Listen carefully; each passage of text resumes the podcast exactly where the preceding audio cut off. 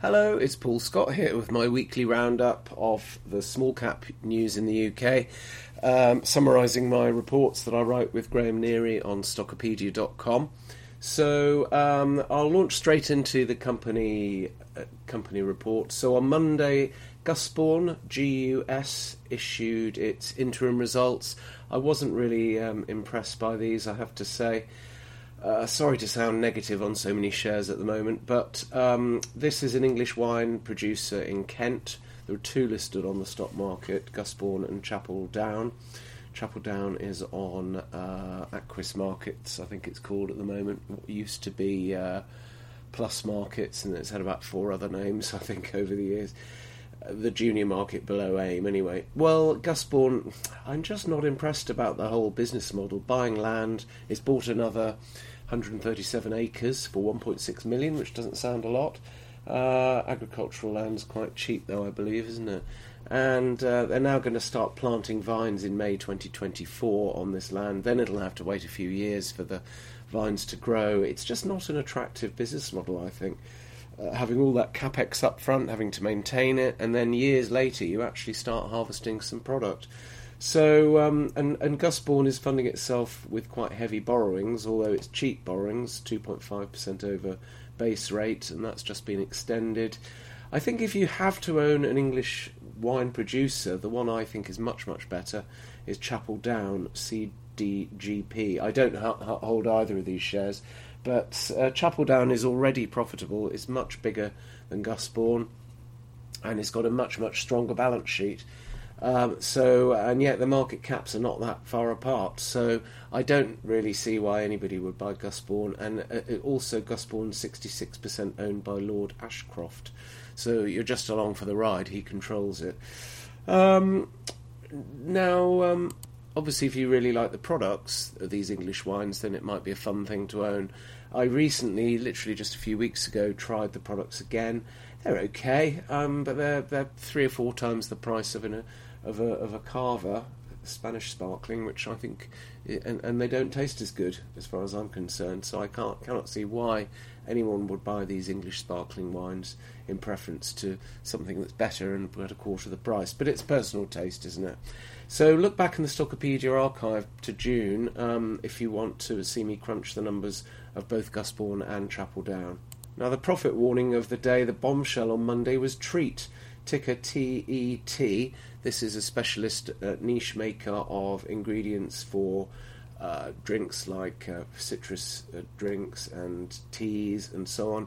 And apparently, it's a very um, specialist scientific niche providing the flavourings for those drinks.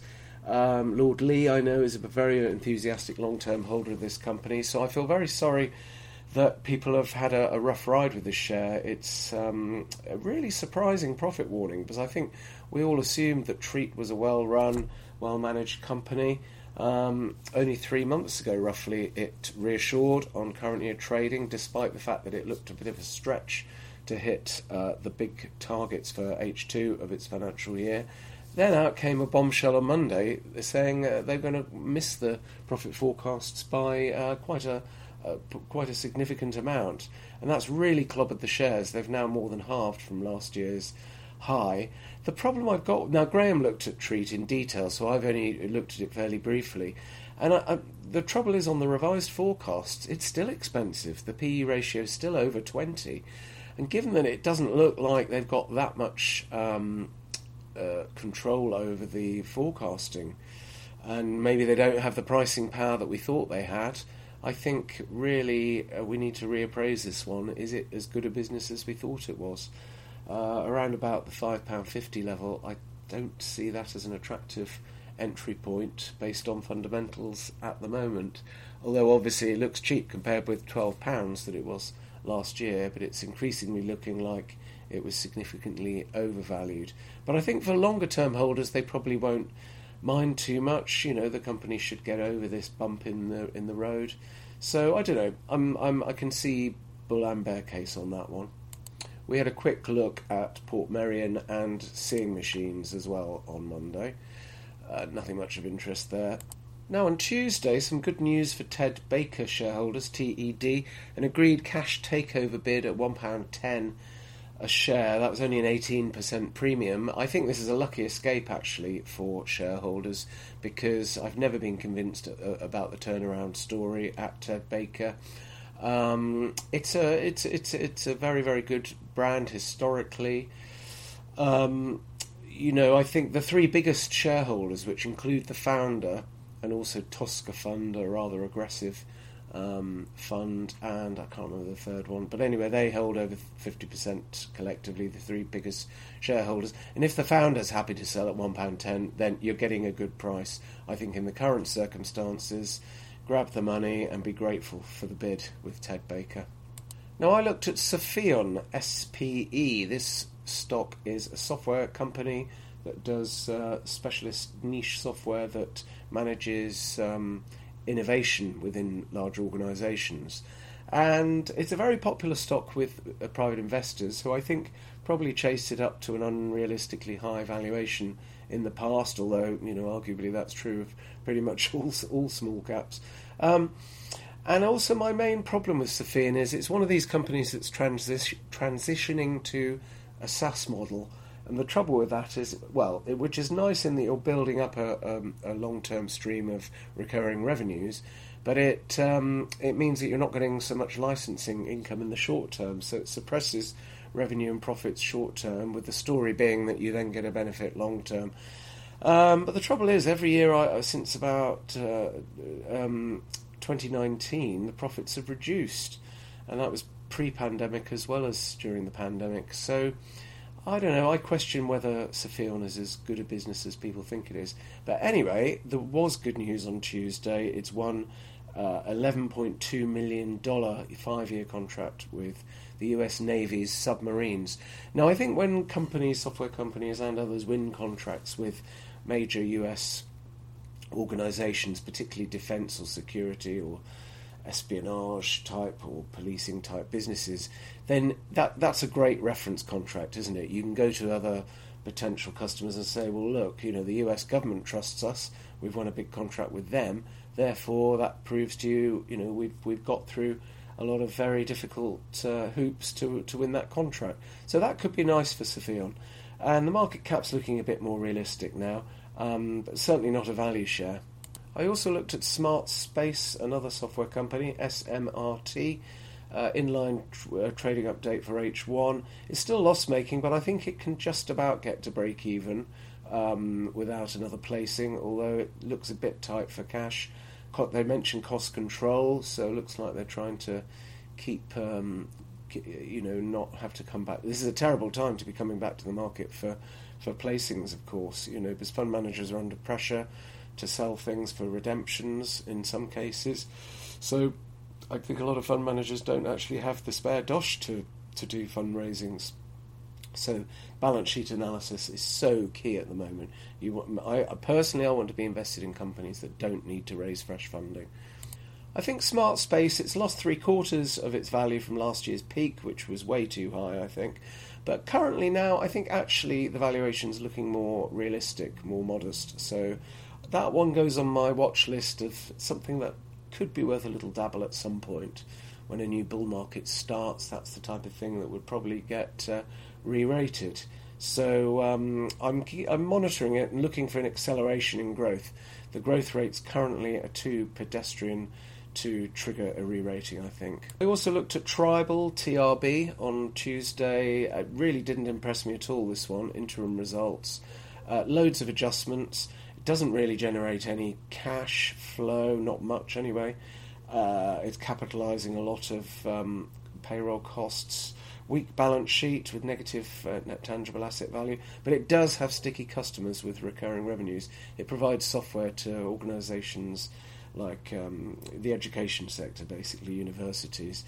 Uh, it wouldn't surprise me if we see another profit warning from Tribal because the outlook statement looked quite wobbly to me. Uh, it's dependent on hitting milestones on a particularly big contract in Singapore and things like that. Well, implementation of complicated software often runs late, doesn't it? So I don't I don't think Tribal looks particularly attractive. But the thing is with these software companies, they're often bid for at surprisingly high multiples by um, a bidder who sees hidden value within uh, the company. So they can be quite good for takeover bids, software companies, but Tribal doesn't appeal to me. I looked at castings, CGS. Now that's more my type of thing.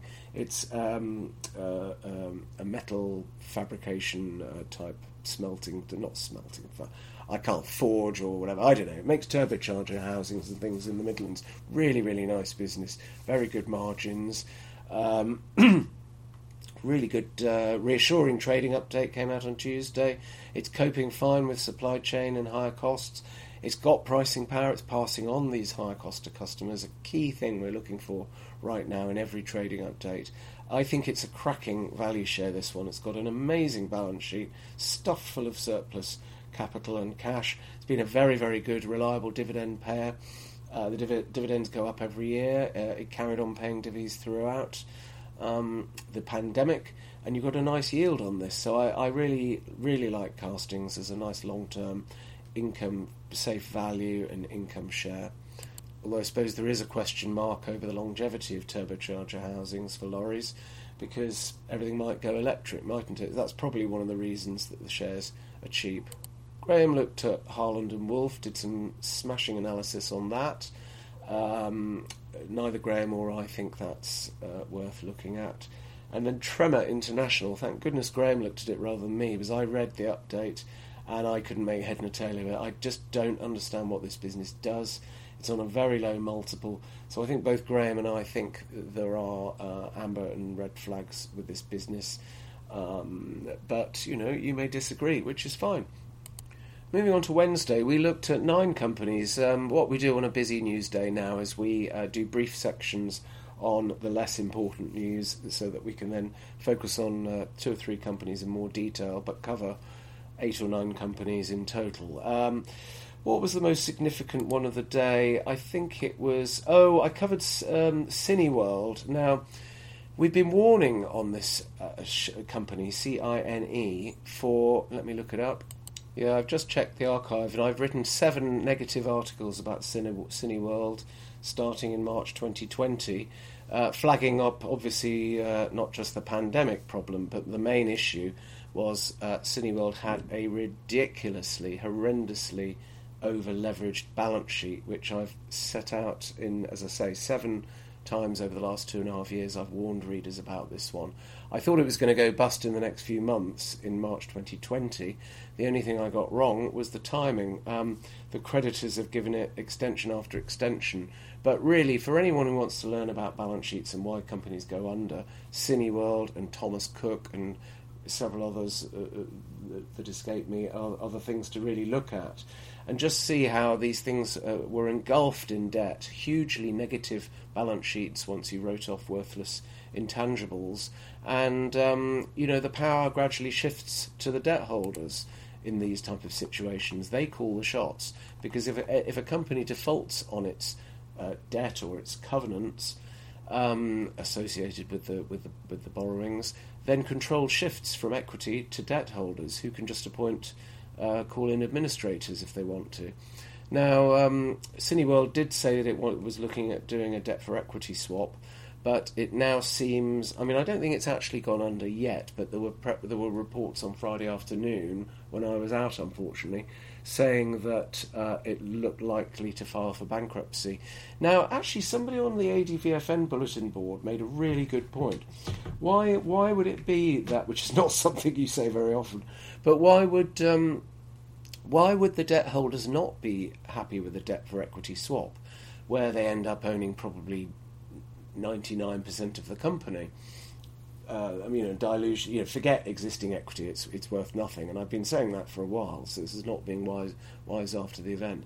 Um, why would the why would the debt holders not be happy to take equity? Well, somebody made the point that it could be due to other liabilities. It could be that that Cineworld, as currently structured, has uneconomic um, arrangements, in particular over properties. If it's on, if it's sitting on a load of leases that were made pre-pandemic on these cinemas that it uh, uh, has, has has leased from property companies, it could be that the rents they're paying may be completely uneconomic now. They could be paying two or three times what the current market rents would be, possibly, because certainly rents on retail shops have dropped enormously in the UK since. Um, I know Cineworld is, I think, mainly a US business, but uh, rent commercial property rents have dropped an awful lot, and that could be the reason why um, administ- a bankruptcy process could be um, more advantageous for the debt holders because they could then start new co, start it up again in a, in a new co, and renegotiate all, all, all, the leases. So it's not just the bank debt in these situations that uh, pulls companies under. It can also be other contractual liabilities, particularly on, on properties. So I hope none of my readers got caught on Cineworld, but if you did, there's no excuse. You know, you were just gambling on a on an insolvent company, and if that's what you do, you've got to expect to lose quite often. Now, on Wednesday, we had an interesting discussion about staffing group Gattaca, G A T C. Uh, it's in line, but only trading around break even. There's obviously something wrong with this business because it focuses on the STEM skills and um, as you know, the, the, the market leader there, SThree, which also, funnily enough, has the ticker STEM, is doing really well and making nice profits. But Gattaca focuses on the same area and is struggling to reach break even. Uh, as I say, we had a really interesting discussion there, and thank you to our, our resident sector expert, BMB, who uh, posted a, a very interesting view of this company. Uh, I'm on the fence on this one. I'm going to monitor it to see if the new CEO can and CFO can get a turnaround going. But uh, it won't be easy, I think, if, if the business is just fundamentally not very good at what it does, you know, and they're internally promoted candidates as well. So maybe it needs a shake-up uh, with some external leadership. I don't know. So Gattaca, mm, not madly keen on that one. Colefax, CFX, fantastic uh, results, but it became uh, the deeper you dig into it, it's very clear they've had a one-off good year, and they're not expecting to make anywhere near the same level of profits uh, in the new financial year. So be a bit careful on that one. I think it was one pound two pence earnings per share, so it looks oh P of about seven. that seems very good, but um, profits are set. Sorry, I've got a frog in my throat. I need some Gaviscon. Um, profits are set to almost half in the current year. That's what the broker is forecasting. Um, so yeah, I, I, wouldn't chase that one any higher personally. Graham looked at Gooch and Housego's profit warning on Wednesday, so see Wednesday's report for that. I don't really have a view on that company. Right on Thursday, I um, uh, there was um, uh, I looked at Made.com. This is the online only or almost all online furniture uh, retailer that was floated at a very high valuation last year. Well, it, what a disaster this has been. The share has collapsed by 95%. Now, we know there's been a downturn in the in the furniture sector. There was a boom during lockdown, of course, when people couldn't go on holiday or eat out or do all those leisure activities. So a lot of us spent our, our time ordering stuff off the internet and um, revamping our homes. So um, Made.com um, is, is, is saying confirms press speculation that it's looking at a possible equity fundraising.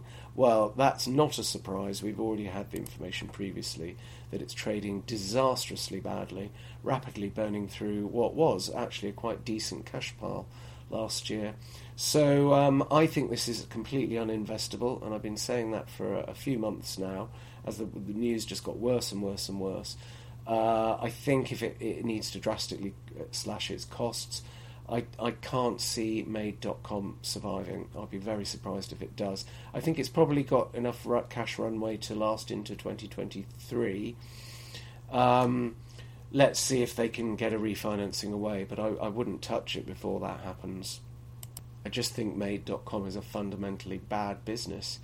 Uh, it's never made a profit. Um, it floated on uh, really uh, the pandemic boom, like so many e-commerce businesses that floated in 2021. And of course, you know these brokers floated all these things at a opportunistically and at an overvaluation, and they, they've killed the golden goose. It's no wonder the IPO market's dead now. Because who would want to look at IPOs? We've always been sceptical about IPOs at the small cap value reports because if the if the people who own the business think they're selling it at a good price, then what are the chances of you being on the right side of the deal buying the shares off them? So It's very rare for me to find an IPO that I think is a, is is any good and sensibly priced. So uh, really, I think we can probably forget about IPOs for now. I don't see. That's why I wouldn't invest in any listed brokers at the moment. I think the pipeline's dead, and they're going to have to. The brokers are going to have to cut a lot of costs. Another one that I think is a bit of a dud is Intelligent Ultrasound, U N I sorry IUG. Now I looked at this one. Um, uh, this one uh, on Thursday, uh, the interim results. It's just more of the same, really. Cash burning, I think they're going to run out of cash. It's down to three and a half million.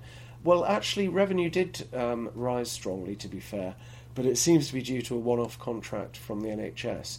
So I'm, I'm, I'm I think they've got too much uh, admin costs, and I think the clock's ticking on the cash pile.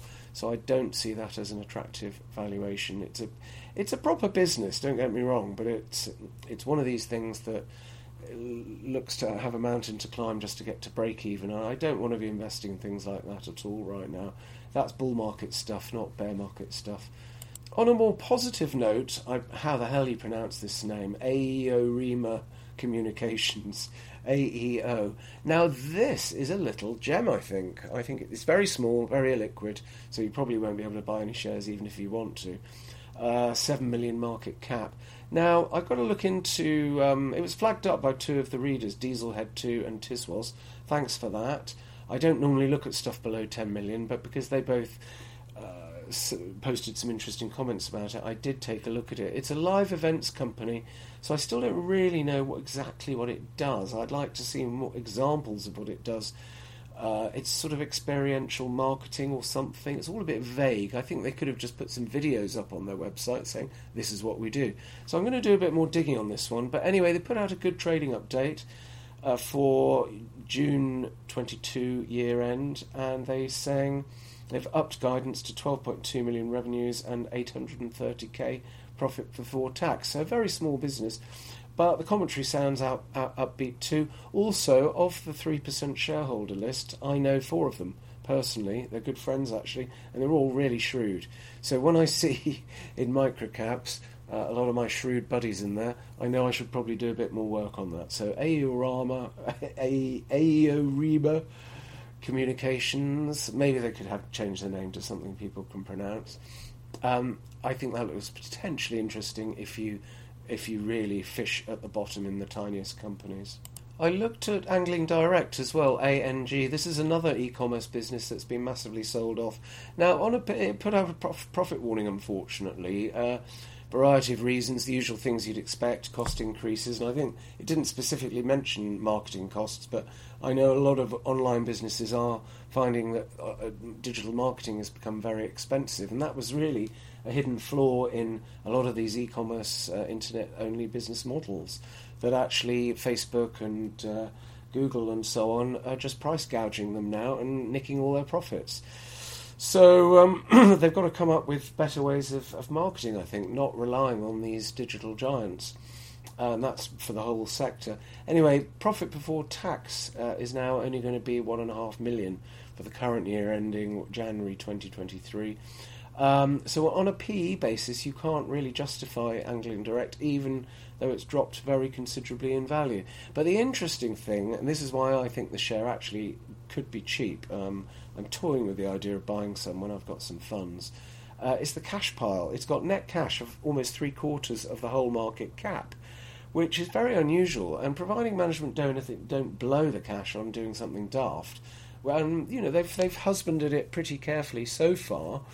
Uh, it underpins the downside very nicely. I mean, you could almost look at it and say, well, why spend the money on opening more fishing shops? Because it's a hybrid one. They've got forty odd uh, fishing uh, supplies, you know, fishing rods and bait and all all the paraphernalia um, for uh, uh, this. Int- it's quite an interesting sector, I think, because there are a lot of people, get millions of people in Britain who do fish, and they tend to be very passionate about it. Um, so. Um, I think they're going. The, the the announcement said really they're chasing growth now rather than profitability. I'm not madly keen on that, if I'm honest. And it's almost like you, are thinking to yourself, well, why why spend the money on opening more fishing tackle shops and expanding your e-commerce businesses business in Europe? maybe just go and buy a chain of bars from the administrator or something, you know, and um, or buy some other business from the administrator and use the cash to develop something else with a better return on capital, perhaps. Um, so I think that that's that's worthy of consideration. Oh, another very interesting one that the readers put me on to, which I was expecting to dismiss, but actually I think it looks quite interesting.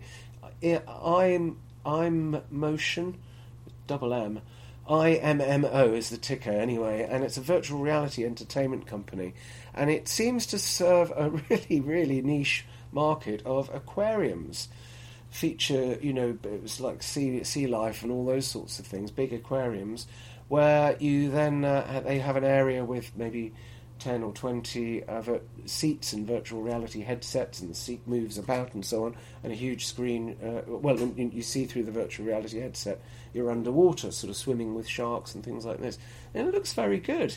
Um, and some of those and these these features develop uh, produce very very good recurring revenues for I'm Motion, and uh, I think there's a very interesting business here if they can scale it up. Now the only problem is they don't seem to have really made any meaningful inroads into other sectors. They are looking at doing zoos and um, some other sort of uh, attractions these type of leisure attractions is what they're going for, and uh, uh, it's got quite a lot of business in America, which is very interesting because, and they claim to be, I think, the biggest virtual reality specialist provider in the world. So, and management, I think, are quite impressive. They've got two other tiny businesses that they started in the pandemic, which they're looking to divest. I wouldn't get excited about those. I, I think it's unlikely that those would generate much money. But if they could just hive them off to somebody who can fund them, this is the problem. Immotion doesn't have the balance sheet strength to fund the development of these uh, niche side businesses it's got. So if they could hive those off to a financial backer and keep a free carry maybe in those businesses, that could be a little bit of a cherry on top. But it's not the main reason to invest. I'm not ready to buy into Immotion yet, but it's certainly going on my my watch list to monitor. I think if it can start putting out stronger growth, then that the, the, the, fundamental business model is, is very interesting with good operation operational gearing. But I think it's too soon to buy into that one. Graham looked at Zytronic, ZYT, and Inspecs, SPEC, on Thursday. So see Thursday's report for those.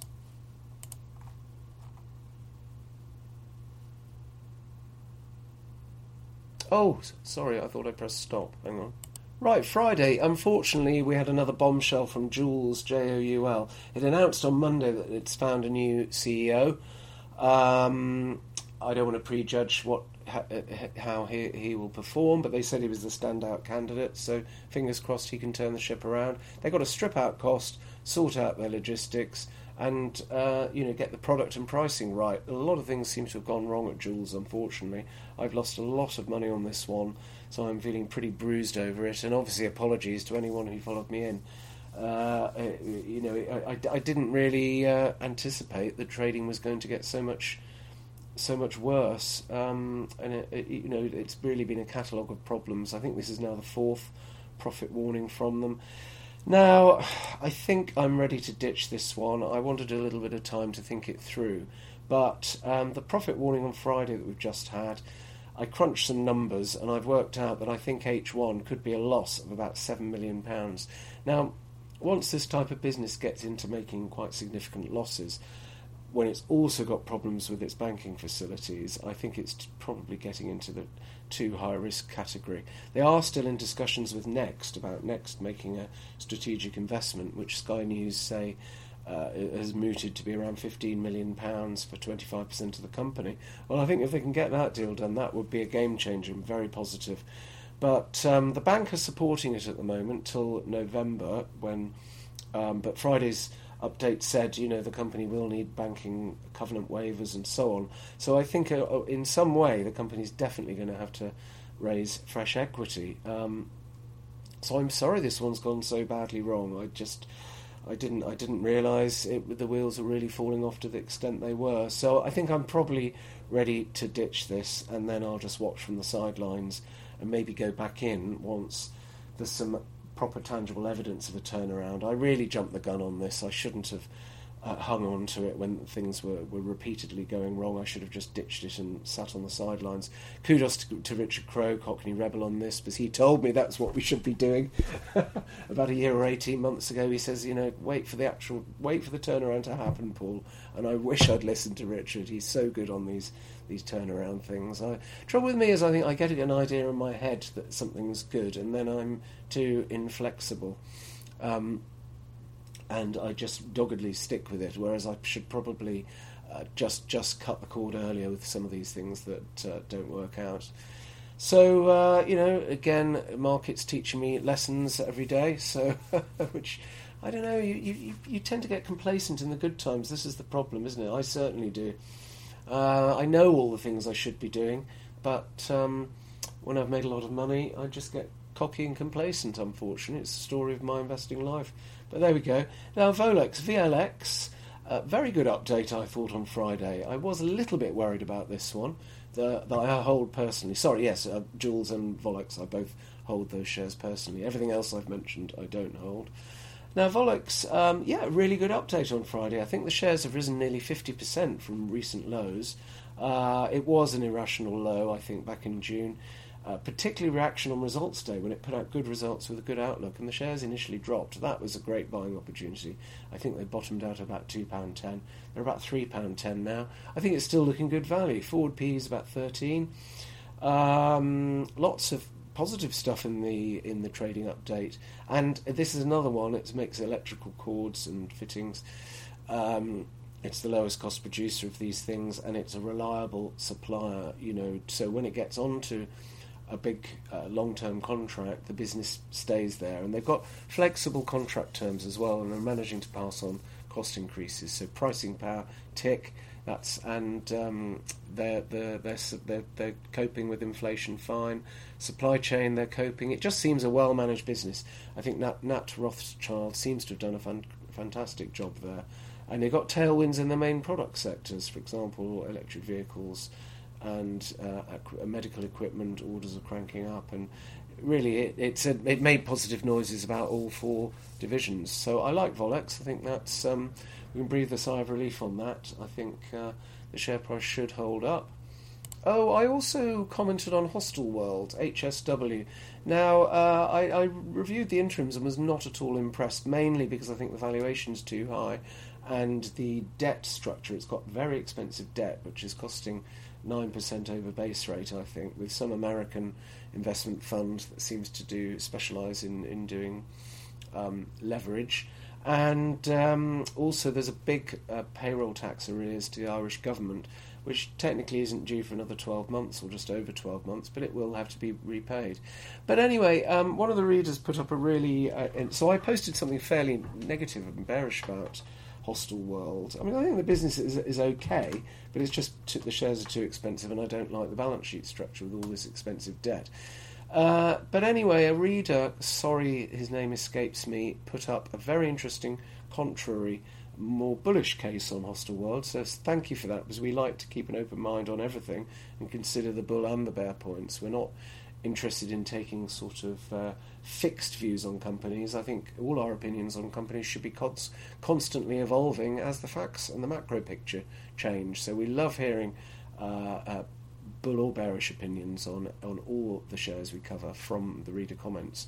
So thank you for that. So, but anyway, it piqued my interest. So I watched the webinar, which was held uh, on Thursday this week on Investor Meet Company and I thought it was very interesting. Actually, it's quite. It, it obviously presented the positives, but management I thought came over well, and they clearly think there's a strong recovery underway. So uh, I still wouldn't buy the shares at Hostelworld, but um, it was good to learn more about the company. I think it's a better company than I thought. Oh, the other one, of course, is Revolution Beauty, REVB, which has been an incredible roller coaster ride. Uh, over the last week. Now it dropped, it plunged on the latest. Uh, this is the one where they've had to delay the accounts because of a number of problems that the auditor has identified stock provisions, bad debt provisions, and revenue recognition. Well, those are serious problems uh, potentially. We have no idea the scale of these um, uh, profit write downs that are going to have to be made. Could be big, could be small. We just don't know. So it's impossible to value Rev- Revolution Beauty at the moment. Uh, and it bombed out and dropped to, on huge volume to about 8p a share. Now, anyone who bought in at that level, well done you. Because, as I said in the report at the time, I can't value this. It's impossible to value. We don't have enough information. Therefore, it's really just for traders and gamblers now. It's not for investors, in my opinion. Although I don't think it's going to go bust, as I said at the time, uh, because it's got so much in the way of inventories that, that 100 million, I reckon, that they could clear a lot of that. They could clear, um, liquidate a lot of that even at half price, and you you could that would be enough to repay the 20 million net debt. So I think probably not going bust, but we don't know. Now, the interesting thing is Boohoo Group, uh, in which I do have a long position, they uh, emerged as a buyer of the shares. Shrewd buyers, they bought near the lows. Uh, that what that helped. Um, I think they, they, ended up several RNSs from Boohoo uh, increasing their stake. Initially, a 7.1% stake in Revolution Beauty, but I think they upped it a couple of times to about 12% and put out an announcement saying it's a strategic investment. Now, there's actually a very good fit between Revolution Beauty's customers and the core Boohoo brand and Pretty Little Thing brand customers. It's a young. It's targeting young um, relatively uh, modestly financed youngsters, young females looking for fashionable product. And my niece, who's my go to advisor on makeup companies, tells me that Revolution Beauty's products are, are, actually quite good. Some of them, some of them are not so good, but she said, uh, you know, it appeals to younger customers who, um, who, who want reasonably good quality but cheap product, so which is a great fit with Boohoo. So I can see why Boohoo's taken a stake here. Uh, so that one quite, could be quite interesting. It rocketed to I think nearly 30p, so uh, no, almost a four bagger, which didn't look didn't look particularly logical to me. But anyway, it's then uh, practically halved. I think it finished the week at 17p. Now Friday's announcement was interesting because they said, "Oh, actually, we don't think we're going to be able to."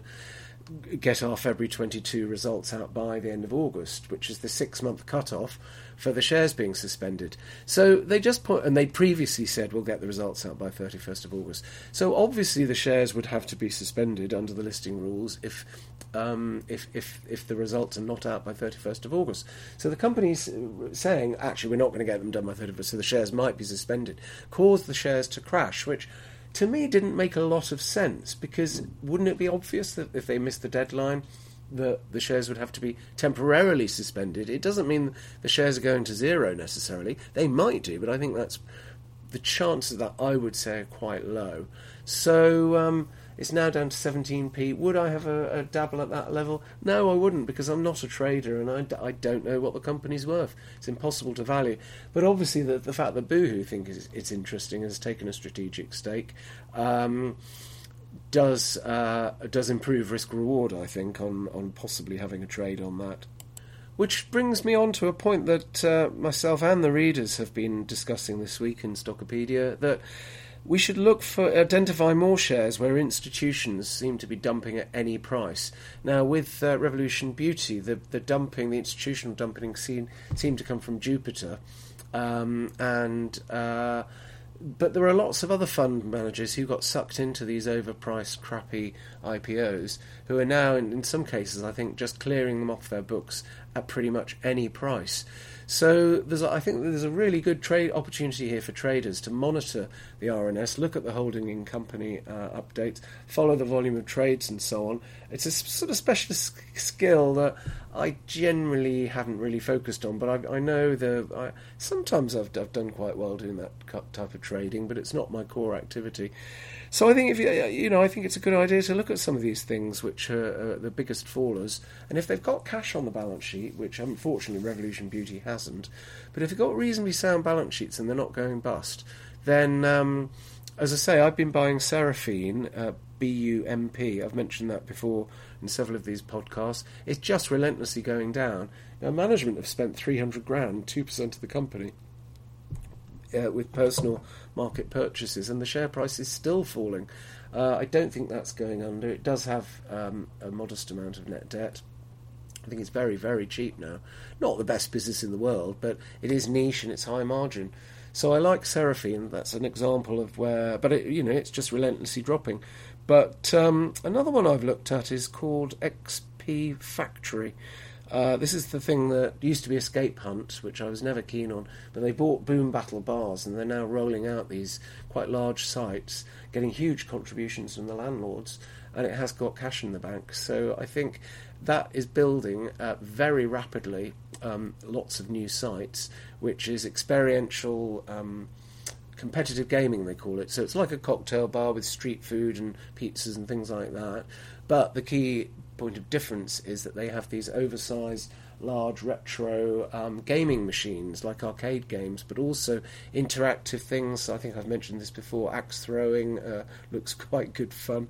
Has a protective net around it to avoid sort of uh, decapitating anyone. Uh, and there's one opening in Bournemouth. It's fitting out at the moment, and a sign has just gone up on it saying now hiring. So I'm looking forward to visiting that and mystery shopping it. Fantastic prime location. Um, just uh, next to the Odeon Cinema, which gets a lot of footfall, and they are getting these great, fantastic sites on really, really good deals with big contrib- cash contributions from landlords towards the fit-out costs, and because landlords want these type of businesses, they don't just want another bar; they want an experiential gaming uh, bar operator, and uh, Boom Battle Bars, which was bought by XP Factory, seems to be one of the leaders in this field. Um, the market cap's dropping quite substantially. There is work on the basis of 200 million shares uh, for XP Factory, because there is dilution from share options and deferred consideration. Um, so I, I, think it's 150 million shares in issue, but that could go up to 200 million. So at I think it's dropped as low as 13.5p. So it's about 26 million market cap now. Um, I had a chat with management actually. I think they're very good. I, but it just keeps relentlessly dropping. So it looks like institutional holders are just getting out of that. Could get very, very cheap. Because I think they're going to build a business that could have 50, 60 million revenues and make good profits uh, next year, you know, from nothing. Because they're acquiring these sites that I think will be sort of 1 to 2 million revenues a year type sites on pretty good margins. So XP Factory looks very, very interesting, I think, but it is a bit speculative. Now, there really isn't much time for any macro commentary, but just looking at things I've jotted down during the week, a big concern uh, emerging for me now is high energy costs for businesses. Now, we've obviously focused on that for consumers, and I remain of the view the government will have to give huge subsidies to households uh, to stop the headline rate of inflation going up to 13% uh, I think they need to give two or three grand to, to each household in direct subsidies. I think Keir Starmer's idea to just put a hard cap on household bills and not not have this target of every three months Ofgem say it's oh it's going to be another thousand oh it's going to be another two we've got to stop that. It just it needs an absolute cap on it. I think that's what they've done in France. And that will stop inflation going exponential and becoming self-funding. And it can be funded. Fiscal drag has has created about 30 billion in extra um, tax revenues. You know there've been enormous increases in taxes already gone through from the national insurance rise, from the uh, from the uh, increase in um, uh, the resumption of business rates, corporation tax going up from 19 to 25 percent, which is insanity. That's such a big policy error, in my view. Because the whole point of Brexit is that we wanted to keep the UK competitive, so it attracts business from abroad. So that was a terrible mistake by Rishi Sunak, I think. Sorry, sorry, I'll stop the politics. So high energy prices over winter. I'm hearing horrible things from uh, people running small businesses saying that their their energy costs are going to be so high over the winter because, of course, they're not capped. Remember for business users, are they? I don't think they are anyway. So if they're not on a fixed price deal, these a lot of these businesses in the winter are not going to be able to afford to open the doors. So I think it's going to be carnage actually. Um, with so so I'm I'm really looking at my portfolio again. I don't want to be in any shares which are heavy users of energy. So I'm steering clear of Port Merion, for example, which I think is a lovely company, but um, they might have hedged their elect- their fuel costs. I don't know. I can't remember. But that's the thing to look for, isn't it? I know Hostmore has hedged their energy uh, MORE. I've got a tiny position in that. Um, so that could be a big competitive advantage as competitors close their doors over the winter.